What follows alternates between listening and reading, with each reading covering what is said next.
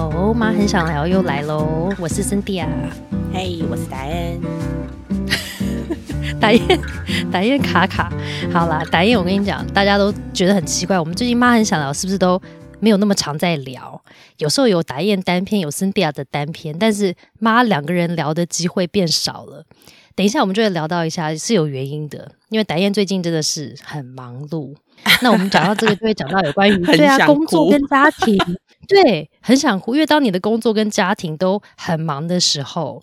真的是压力很大啊。然后像现在很多家庭，对不对？我觉得就是生活，就是现代的生活形态，可能跟以前古早的年代有一些差别啊，对不对？以前就是比较传统的，想象古时候有没有家庭，就是男主外女主内嘛。工作分得很清楚，就是女生你就把家里的家务啊，就是相夫教子顾好就好。那先生我就去打猎或者是在外面工作打拼啊就好了嘛。可是现在现代的家庭好像就工作的区分就没有像以前的这么清楚。像达燕就是一个工作的女性啊，职业妇女，可是她又是妈妈，她又是女儿，她又是又是媳妇，又要当太太，所以在很多家庭里面角色的分工就开始变得很模糊了。就比方说有一些家庭，就我觉得现在也蛮多元。就是比方说，有些现在家庭就是可能爸爸早上起来上班前要帮小孩可能处理一下他的早餐呐。那以前还可以没有疫情前可以还要去送小孩去上学，那现在可能就是要帮小孩去安排他的那个上线的那个课程的那些电脑啊仪器都确定都 OK 了，大家都可以上线了。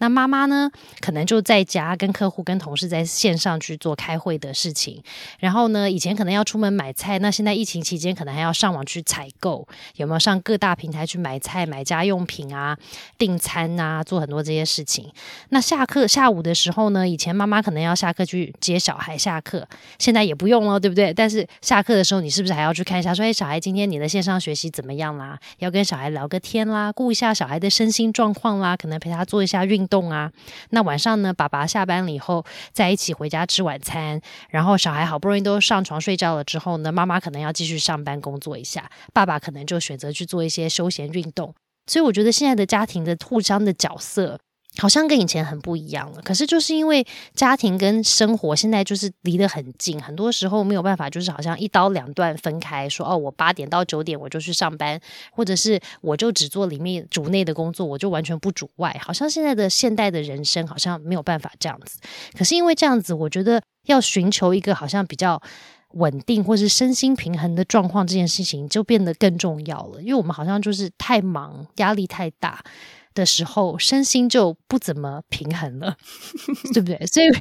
对嘛？对啊，来发一下。你刚刚在讲的是，呃，好像现现代人变成是，就是工作跟家庭可能两边都要兼顾嘛。但我觉得以前还好哦，因为以前是至少场域它是可以切分开来的。但是呢，最近疫情期间，很多人都在家里工作。所以他现在其实不是只是家庭的工作跟工作上面的工作，他还有场域也混在一起的情况。我觉得那个那个是更交错复杂的，对对而，人也混在一起了。以前你的小孩可能不会出现在你上班开会的时候，突然小孩蹦到旁边来说：“妈妈。”我的数学算不出来，请帮我算一下。以前都不会出现这种状况啊，但是现在因为疫情，大家都要面对不一样的一种生活模式。对我从一开始都觉得，就是小孩会出现在荧光幕，呃，就是我们的视讯会议里面，是一种非常不专业的展现。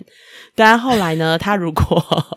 跑进来，我就我已经就说来，那来跟阿姨 say 个 hi。好了，那你对啊，现在都是进来就大家谁还互相介绍，哎，这是 NT 逮 N，，这是我家小孩，大家认识一下。你会发现，因为以前他要进来，这你的手就已经在那边推了嘛，不要来，不要来，不要来。对不对？但是你越叫他不来，他就越想来啊！他越想来看个究竟，然后不如现在就进来让大家认识他一下。对啊，其实就是一种自然的互动，不同的生活模式。可是我就回想到以前还没有疫情前，就是以前我自己刚变成妈妈之后嘛，对不对？就发现以前我因为我跟达燕不太一样，是我生完小孩之后我还真的没有工作，所以我觉得那个时候相对的生活还真的没有像现在这么复杂。比较真的是女主内，就是我真的是顾好小孩，顾好我家就好了。可是光是这样，我都已经觉得说，怎么有这么多的多的工作？就是以前自己一个人的时候，相对很简单嘛，吃东西也简单，做什么事情采买什么都很简单啊。只是多一个生命到你家的时候，天哪，你要买的东西变超多的。我 PC Home。认识 PC Home 就是因为我生小孩以后，因为你不能一直出门嘛。在以前我都是喜欢自己出去采买，我自己喜欢去逛超市啊、逛市场啊，然后去 Costco 就觉得好开心啊，大卖场可以买卫生纸那些好开心。没有小孩之后，我都没有时间做这些事情了，对不对？我就认识了 PC Home，PC Home 变我最好的朋友。那现在还有各种的购物平台嘛，很多选择。可是我就发现，光是家里多一个生命出来的时候，事情就变很多，又变很复杂。然后更不用说，我后来又变成第二个小孩的妈了，所以就事情就变很多。然后四年前我又开始做基金会的工作，所以我也变了半个职业妇女，又半个妈妈跟家庭主妇。然后呢，又要工作，又要采买，然后你要负责家务，你又要看育儿书，对不对？还要自己心灵休息。还要跟我小孩相处，还要跟我先生相处，还有我自我的时间，所以根本时间就不够用。然后以前我觉得我常常会听到说什么蜡烛两头烧，我觉得自己成妈了之后，还要当一个工作者的时候，我就发现根本不是蜡烛两头，你根本就是蜡烛往火里丢，然后全整个烧起来，有没有 焚身？对不对？所以。我觉得很多的爸爸妈妈都是这样，就是像打燕这样，就是知道说我生了小孩，我可能过完我的育婴假，我还要回去工作岗位的这样子的职业的妇女或者是爸爸，其实迎接那个新生儿回到家里那种喜悦，或者也可能是很劳累之后，会因为自己要很喜欢工作，或是因为有经济压力，就必须返回他的工作岗位啊。那一边又要工作，一边就是要家庭，所以我觉得大家这个有没有？应该很多人都有经历这种很恐怖的分身感觉。但是我我要回应一下你哦，我真的觉得，虽然就是你在生完小孩之后啊，就是没有工作，很多人都会以为就是全职妈妈很闲，但其实真的不是，全职妈妈其实很忙碌的。反而我以前在访谈就是。呃，三十几对育有学龄前子女的这些父母们啊，嗯，大概就有几个妈妈告诉我说，其实返回工作岗位对他来说才是一种休息。对呀，工作这么忙，对他来说都像是度假了。你想说家里是多恐怖？是小恶魔来着。因为不一样的是，后来我发现，因为你在工作的时候你是跟成人互动，所以他是可以讲理的嘛，就是可以沟通。可是如果你面对的是那种小小孩的时候，他是不能讲理的，所以他就是另外一种动物，有跟人一般的成人是不一样的动物，你不能跟他协调啊，都不行。所以就是完全另外一个处理的方式，然后那个时候其实很烧脑，尤其你又碰到那个两岁左右要一直跟你说不要不要我要我要自己自己不要你不要你，然后他又讲不通理的时候，你真的是 很想要捶人，哦不能捶小孩哈，要出于一下不能家暴，可能捶墙捶墙好捶自己。对，讲很久，但大家想说今天到底要聊什么？今天的议题就是要讲职场跟家庭到底可不可以共存这件事情，是不是有什么更好的方法可以帮助爸爸妈妈们可以比较安然一点的去度过这个角色很多的这种人生，坦然一点，不要这么压力大的状态。所以像打燕拿，你看你自己以前就是一个热爱工作的职业妇女，现在还是啊。那当你休完育婴假的时候，要准备回去工作的时候，自己心里有经历一些拉扯吗？或者说有一些什么心理的剧场吗？嗯嗯，我首先要先说的是，因为我做的工作其实都是我蛮喜欢的工作，嗯嗯，所以其实这是我为什么会热爱工作，然后就是会想要返回职场。对，那呃，所以既然返回职场是预期的事情，那所以就是那就是原先就已经有设定好，已经有设定好的时间嘛。所以我觉得这个部分的心理调试其实是蛮蛮快的，而且就是呃，就预备好了。呃，所以我觉得好像也没有什么太复杂的情绪。不过如果要仔细来回想的话，我觉得那时候大概有两个点。第一个大概是我觉得我刚好要返回职场的时候，我小朋友大概那时候关呃将近要一岁嘛，嗯，对，从就是只能喝奶，然后跟你没有什么互动，然后一直到他其实将近要一岁，你知道那时候他对人的反应。就是很是多的，然后甚至有时候你会慢慢发现，哎，你已经跟他找到一种，就是哦，你大概知道这时候他是要什么需求了。其实已经相对的，你已经有一点得心应手了。嗯，你又觉得，因为他慢慢长大了，好像开始有一些亲子之间的默契或是规则要已经要开始了。嗯，这个亲子间，那这其实都是我觉得很重要的。事情。所以那时候，如果当时如果说真的要返回职场，我觉得只有一种，哎呀，如果我的育婴假请晚一点就好了。我的晚一点是指说，我可能不是在刚出生的时候。我就连续着一起一直请，可能是小孩子可能呃六个月或八个月的时候，我再开始请育婴假。那那个时间其实我觉得就很有趣了，因为那时候你可以跟小孩子互动比较多，甚至你可以带他去就是探索外面的世界的机会也多一些。对，所以我我当时大概可能会有这个想法。然后另外一个，我觉得当时也会有一点小小的担忧。我觉得新手父母可能也都是这样吧，因为是自己的第一个孩子，所以你在他上面，你一定，尤其你又育婴留停，你在他上面的用心程度一定很多，然后你也会有一些执着，因为当小孩都是你自己带的时候，你就会做这个做那个，这这都是你自己想的嘛。可是当你要当我要回到工作场域的时候，代表我一定要有后援来协助我陪伴这个孩子嘛，你其实就会担心，就是后续的。照顾者如果调整之后，你原本建立好的这些规则会不会因此而改变？嗯，对。那果真啊，其实小孩的聪明才智其实 是不容小觑的。因为我觉得我真的我在工作没有多久之后啊，他只有晚餐的时候会坐在他自己的餐桌椅上吃，其他的时间回家了吗？对。其他的时间呢，基本上都不是坐在他的餐桌椅。对，那为什么只有晚上？就是因为我已经下班回家了，照顾者就会跟我说：“没有啊，他就不坐啊，他只要坐在那里就会大哭。”但是我回家了之后不会哦，大概就是这样。可是我觉得这也是比较困难的部分啦。其实呃，你也不太能够要求，就是大家一定要做到你能够做到的部分。嗯，对，那我觉得这是呃自己心里要有一些调试的，嗯嗯嗯，这其实就是那时候会担心的部分。那你觉得那个时候你准备要去上班的时候，像你刚刚有提到啊，你需要一些后援的一些团队来帮你带小孩啊，不管是保姆也好，或者是可能有长辈，那你觉得帮助？一个职业妇女妈妈要回去工作这个岗位，除了家庭的支援或是育儿的支援之外，你觉得你那个时候有觉得可以有其他的什么资源的话，可以让你这个过程可以更好一点吗？对我来说，就是我现在为什么还可以活得这么好的原因，为什么还可以跟大家讲工作家庭平衡的原因，我自己是。有几个层面啦，第一个就是 Cindy 讲到的家庭层面，但是家庭层面就是我呃，并不是所有的可能听妈很想聊的朋友们都都有的，很很多的双薪家庭其实是他们自身在北部就是打拼，那其实父母都在南部或者是就不是在台不是住在台北，所以可能没有办法协助。但我觉得目前。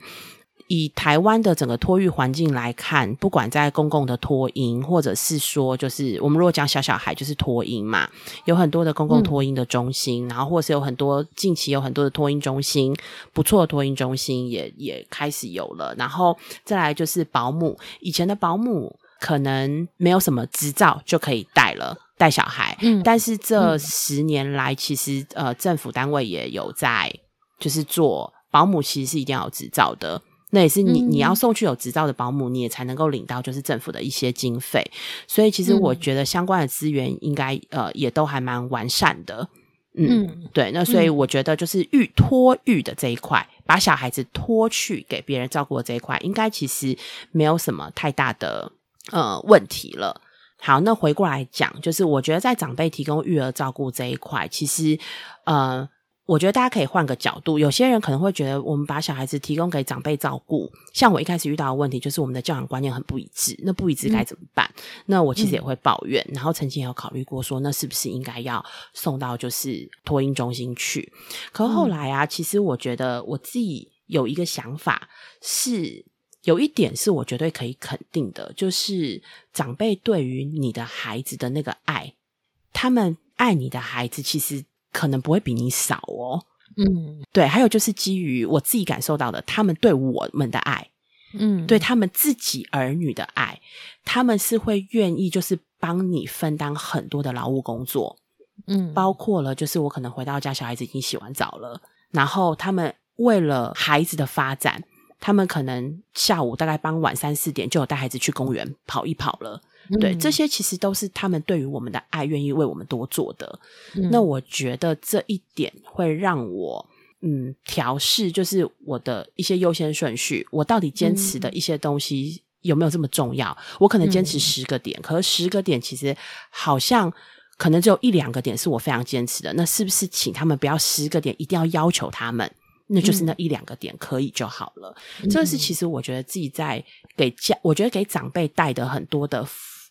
呃，父母其实会遇到很多这样子的状况。那我就是这是我自己调试我自己的一个方法，跟我觉得我调试我自己的一些观点，愿意让我去调试的一些想法。嗯，呃，我觉得回到职场里面啊，就是嗯，还有一个东西，我觉得是寻求就是心境上面的支持，其实是很重要的。对，因为妈妈角色，我觉得在社会的观点里面，还是很多都是会觉得是妈妈角色要做的事情。对，可是妈妈也会想休息。对啊，对，妈也是人啊。对我们，我们回到家里了之后，我们工作一天，其实是真的蛮蛮耗能的。我们也会想休息，我们也想要，就是小孩子，你可不可以就是先去做你自己的，你先不要来吵我。对，但这个东西，嗯，所以我觉得我们要寻求可以理解你，可以愿意倾听你的伙伴，其实我觉得是重要的。对，那我觉得这个心意上面的支持，对于很多回到职场上的。不管是爸爸妈妈都好，因为现在也会有爸爸就是请育留停嘛，所以我相信这个都是很重要的。那另外一个就是，嗯，回到职场了之后啊，因为我们基金会其实是蛮以人为本的精神，所以举凡呢，我们有家庭需求的时候，都可以用专案的方式提出，就是需求跟解决的方法嘛。那呃，有的可能是在家工作，或是一段时间的弹性的工作调整，所以呢，对于刚回到职场的自己啊，我觉得那时候就是一个很好的缓冲。嗯，那印象中呢，有一段时间就是我就调整成早上七点半到下午四点半下班嘛，那就符合当时小孩子可以刚上幼儿园那时候的接送的需求。嗯嗯，所以我觉得在企业上其实也可以，就是说，我觉得刚刚达燕提到很多家庭层面的一些支持陪伴之外，我觉得其实，在工作的场域，就是说企业的这一端，其实也有很多我们可以做的，去帮助爸爸妈妈们有没有新手爸爸们，或者是刚刚成为爸爸妈妈的员工，他可以有更好的被支持嘛。所以像假设就我基金会成为基金会的，就是当做他的那个执行长，我要来帮企业说一下，从企业角度，其实我觉得我们。都很希望我们的好的员工可以赶快回来他的工作岗位啊！因为当初我们面试这些优秀的人才进来，就是因为他做这个工作可能可以做得很好。那他是因为去当爸爸或是妈妈请假了之后，我们当然希望他可以赶快回来喽，对不对？因为可能有一个职务代理人在帮他做他的工作，但是当然还希望原本的这个人才可以赶快回来。但是我发现说，现在有很多的企业，越来越多的企业，不管是盈利或是非盈利的也好，也开始慢慢更重视。员工平衡工作跟生活，或者是家庭。或者私人时间的重要性，因为我觉得从公司的角度来看，以前可能我觉得比较传统的时候，就是只有思考说，我的员工他只要准时来上班，每天在工作的时间里面把他的工作做好就好了。甚至他可能因为要达成公司的任务或者是指标，他还要加班，所以他的私人的生活或者他的个人状况，我就不是那么的在意。可是我觉得现在很多的企业就开始发现，员工真的是最重要的资产，因为你的员工才是你。你的效能的所在啊，好的员工是可以帮你做出更多更好的事情。那如果每一天员工的工作时间太长或是太多，他自己的自我时间不够的时候，员工时间长了之后，他的身心就会耗损，对不对？像机器一样，你一直每天都没有让他休息，就一直一直跑他，他当然很快就会耗损。那短期我觉得是他的效能变差，可是长期就是很多的员工就觉得我的身心压力太大，我受不了了，那我就要我就要找别的工作，我就是要休息喽。所以我觉得对于企业端来说，它就是一个很大的一个很大的一个成本，因为你要。对，重启一笔钱要去找新的人才，然后你要重新培训他，还要陪他过渡期。就好的话是这个人他后面没有变成一个可以用的人，可是很惨的是这个人又阵亡了，有没有？然后你又要重新来过，就是一直不同不停的轮回。所以我就觉得说，从企业的角度要留好的员工呢，就是要给他很好的一个生活品质的一个跟工作的一个平衡的支持。那我觉得从员工的角度呢，其实我觉得真的越来越多的人不是像以前一样，真的就是把工作当做好像我的人生或者是我的生活的一个重心。我有很多我自己的兴趣或者是我自己喜欢做的事，甚至我的家庭啊，我就算没有小孩，我也想跟我的伴侣或者我的另一半有更多的有品质的好的时光。那如果我是妈妈，我可能跟我的小孩有多一点时间在一起。啊，所以我觉得家庭生活品质、自我时间就跟工作一样都很重要。所以快乐的员工对于企业、对于员工的个人来说，其实都是很好，就是一个双赢的状态。所以我觉得好的事情是，我觉得越来越多的企业看到了这一点。但是这我们就要来聊。打燕最近为什么如此的忙碌？你的企业最近对你有点惨，工作的压力、工作的上的一些新的一些使命，让你就是最近真的很忙碌，然后也没有那么多时间来。妈很想聊，跟我聊，因为就太忙了。我也有点忙，所以那个下一次我们可以再聊为什么我很忙。但是打燕，打燕为什么最近这么忙呢？因为其实就是因为基金会最近在筹备做一所幼儿园。嗯，那打燕呢就来跟我们分享一下啦，为什么一个非盈利的教育组织？会想要去做一个幼儿园呢？哎呦，我真的是，嗯，基金会我们一直在推广蒙特梭利嘛，相信大家都知道。我自己对于就是呃我的背景，就是我是儿童与家庭的这样子的学习的背景，所以呢，其实一直对就是零到六岁的小孩，其实也都是有热情所在的。所以当好，那基金会在推动蒙特梭利的教育啊，所以第一个我们为什么要做一个幼儿园呢？当然是要倡议嘛。倡议什么呢？倡议就是我们要推广，就是蒙特梭利的精神，就需要有一个场域，对不对？实践的场域。所以呢，当时基金会有一个决定，是我们要来做一个就是幼儿园的时候，我就觉得哎，太有意义了。那我也来愿意做。呃，只是没有想到这件事情一做呢，就发现哇，不是只是一两个人，它是无底黑洞。因为本来想到它就是一个专案，然后突然呢，哦，我们就先做空间，然后呢，哎，再又有招募，然后呢，哦，好像又有就是行政教务，然后又有职前训练，所以呢，其实是一个专案下面，其实又还有四个子专案，嗯的这个概念，然后专案呢下去就有无限延伸，就是工作越来越多。可是你要做这个幼儿园，它是一个跟一般的幼儿园一样的幼儿园嘛？就是一个，就是我的意思说，它跟一般传统我们想象的蒙特梭利幼儿园是一样的模式吗？嗯，我觉得它有一点点不太一样的地方。嗯，那它不太一样的地方是什么呢？就是呃，我们有一个蛮重要的是，我们想要推动跟创造工作与幼儿教育场域的结合。那工作指的是什么？所以我们其实要服务的有点像是不是只是幼儿本身了，它服务的是整个家庭。嗯，对，所以会有工作，有没有爸爸妈妈的工作，然后跟小孩子要去的幼儿教育这个场域的结合。所以爸爸妈妈去上班工作，小孩在蒙特梭利幼儿园里面做帮助自己身心成长的工作，是这样。大家都去工作，就对了。所以蒙特梭利的教育里面是说，孩子在教室里面是工作嘛，嗯，对不对？所以呢，早上呢，就是小孩子跟爸爸妈妈起来之后，他们就一起出门，然后呢，手牵手呢，到同一栋大楼之后，爸爸妈妈把孩子送到幼儿园工作，然后爸爸妈妈自己上楼工作。嗯，那对于像很多妈妈有没有，就是可能小孩很，因为我们的这个幼儿园是不是还有托婴，就是给真的出生不久，可能两个月大的小朋友，爸爸妈妈因为要回去上班了嘛，对不对？这些小朋友的妈妈可能还在哺乳，或者是想要跟小朋友在一天上班的时间里面有一些些的相处的时间，就是可能不是等到真的下班我才看到他，所以像这样子的一个工作跟教育的场域可以有更临近的结合的时候。他们的这个互相的这个流动的关系，或者说时间的概念也会改变吗？当然啦，如果是以比较小的小孩的时候，我们一般爸爸妈妈送小孩到托婴中心，他可能就要把就是他先挤出来的就是母乳一起带到托婴中心嘛。但因为我们现在其实有一个就是呃很临近的场域，所以当爸爸妈妈就是要哺乳，呃，就是妈妈要哺乳的时候，这个哺乳需求的时候，他其实就可以直接下到我们的托婴中心，嗯，下到这个企业的托婴中心，然后呢，他就可以直接就是哺乳。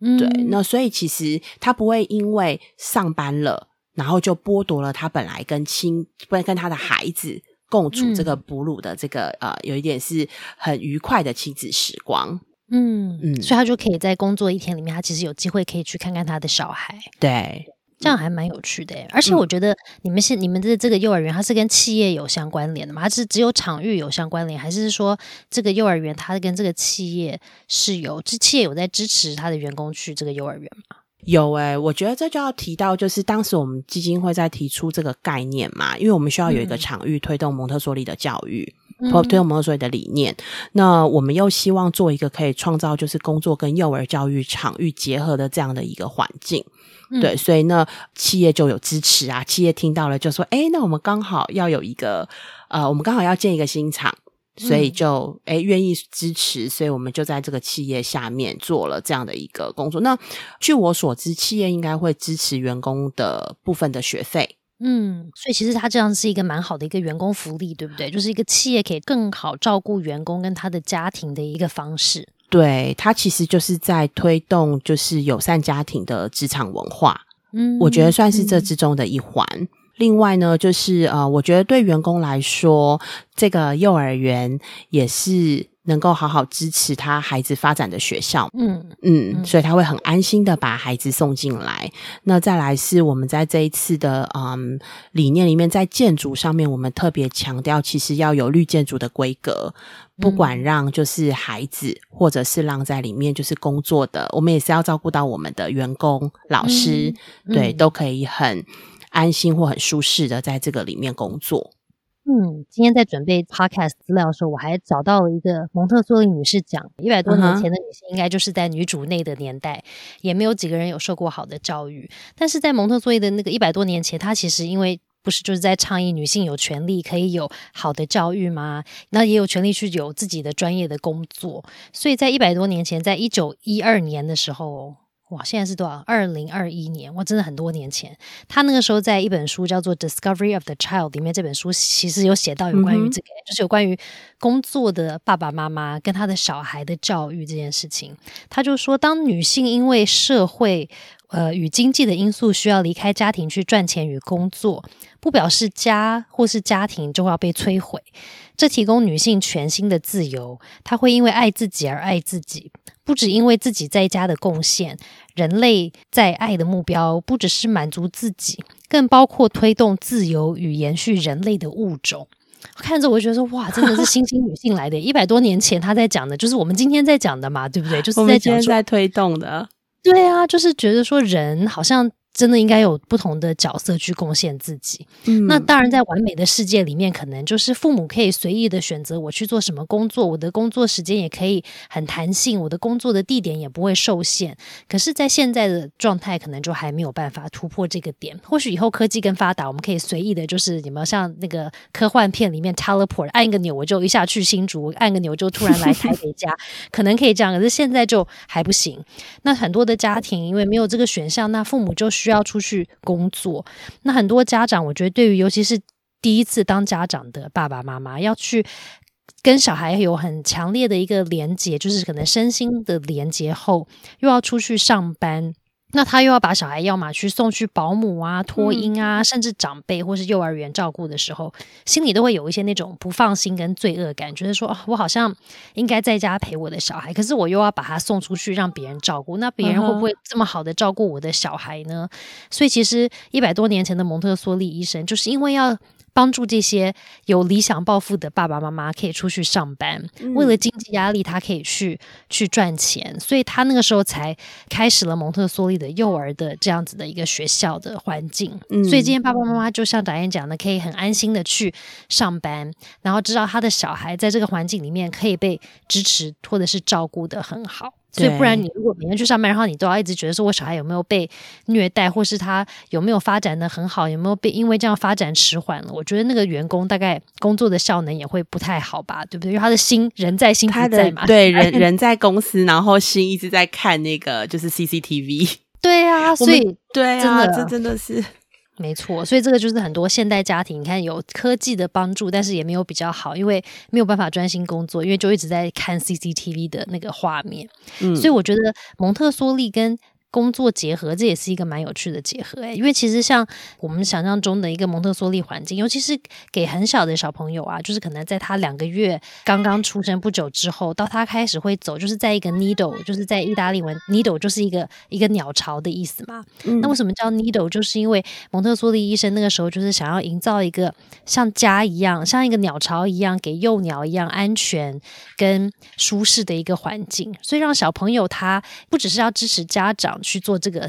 这个转换回去职场的转换，还要帮助小孩，他要第一次离开他的爸爸妈妈，离开他自己习惯的家，去另外一个环境的时候，这个环境他也希望它是一个类似像家一样的环境，尽量让小孩不要觉得好像转变这么大。他也是会有一些特殊的一些安排，让这些环境的一些设计可以跟家一样，然后让小孩可以有一个好的一个一个过程，一个分离的过程，因为他觉得小孩不只是要。在这个环境里面做有意义的工作，帮助自己去发展跟成长嘛，还要帮助小孩可以有一个健康的分离跟依附的一个过程啊，跟爸爸妈妈分离，然后可能跟新的这个照顾者有一个健康的一个依附的一个过程，也是在这个很小的小孩的身上，蒙特梭利想要建立的一个事情。那当然就是另外一个，就是达燕讲到的，就是希望可以提供爸爸妈妈跟教育者一个更好的一个陪伴的连接，然后他们可以变成一个互相支持小孩长。长大陪伴的团队嘛，可以有互相支持跟陪伴的对象。嗯，所以我觉得刚刚导演讲到的有关于我们自己成为妈妈，或者是当做一个专业工作者，又要回返在有没有职场这样子的一个过程里面。其实我觉得蒙特梭利这样的幼儿环境，当初其实就是希望家庭跟教育可以有更好的融合。那我觉得你今天提到的一个企业去做这样子的一个结合空间。工作的空间，还有小孩的教育空间，这样的一个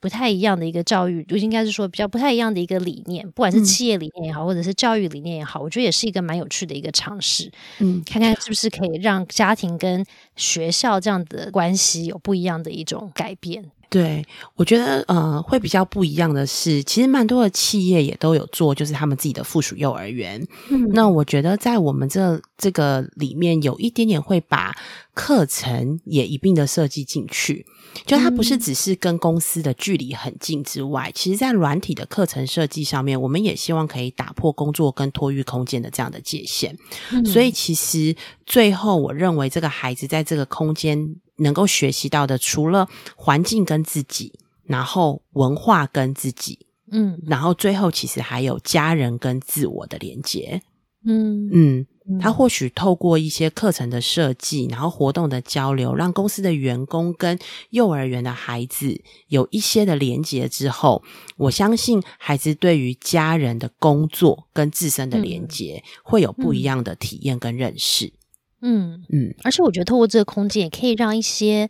可能还不是爸爸妈妈的成人，或者是永远都没有想要当父母的成人，对于教育或者是对于儿童，可能也有一些机会有不一样的接触。嗯，所以我觉得其实这样是一个蛮有趣的尝试，所以我们就很期待打燕每天这样子很压力很大的时候 产出的结果，跟我们大家。有更多的分享，但我觉得我们今天聊到这一题，其实我觉得我们更希望可以期待有台湾或者世界各地有越来越多嗯企业可以投入这样子的一个倡议啊，来支持家庭或者是教育，然后支持成人，同时也要支持孩子，大家都可以身心灵的很健全的去过生活。我觉得这样好像应该是一个比较快乐的世界嘛，是不是？大家都不要这样子，不要蜡烛丢到火里烧，要更快乐的、从容的去过人生。那我。我觉得这样子很好的一种很好的事情，我觉得当然就要让更多人知道啊。所以我觉得在听 podcast 的朋友们，如果你很满意你自己现在的企业是怎么支持你的家庭跟生活的，或者是你你自己有什么想法想要创新的，也很欢迎大家跟我们做分享。所以今天就先聊到这里喽，下次再跟达燕聊有关于他的幼儿园人生。OK，我们下次见，拜拜，拜拜。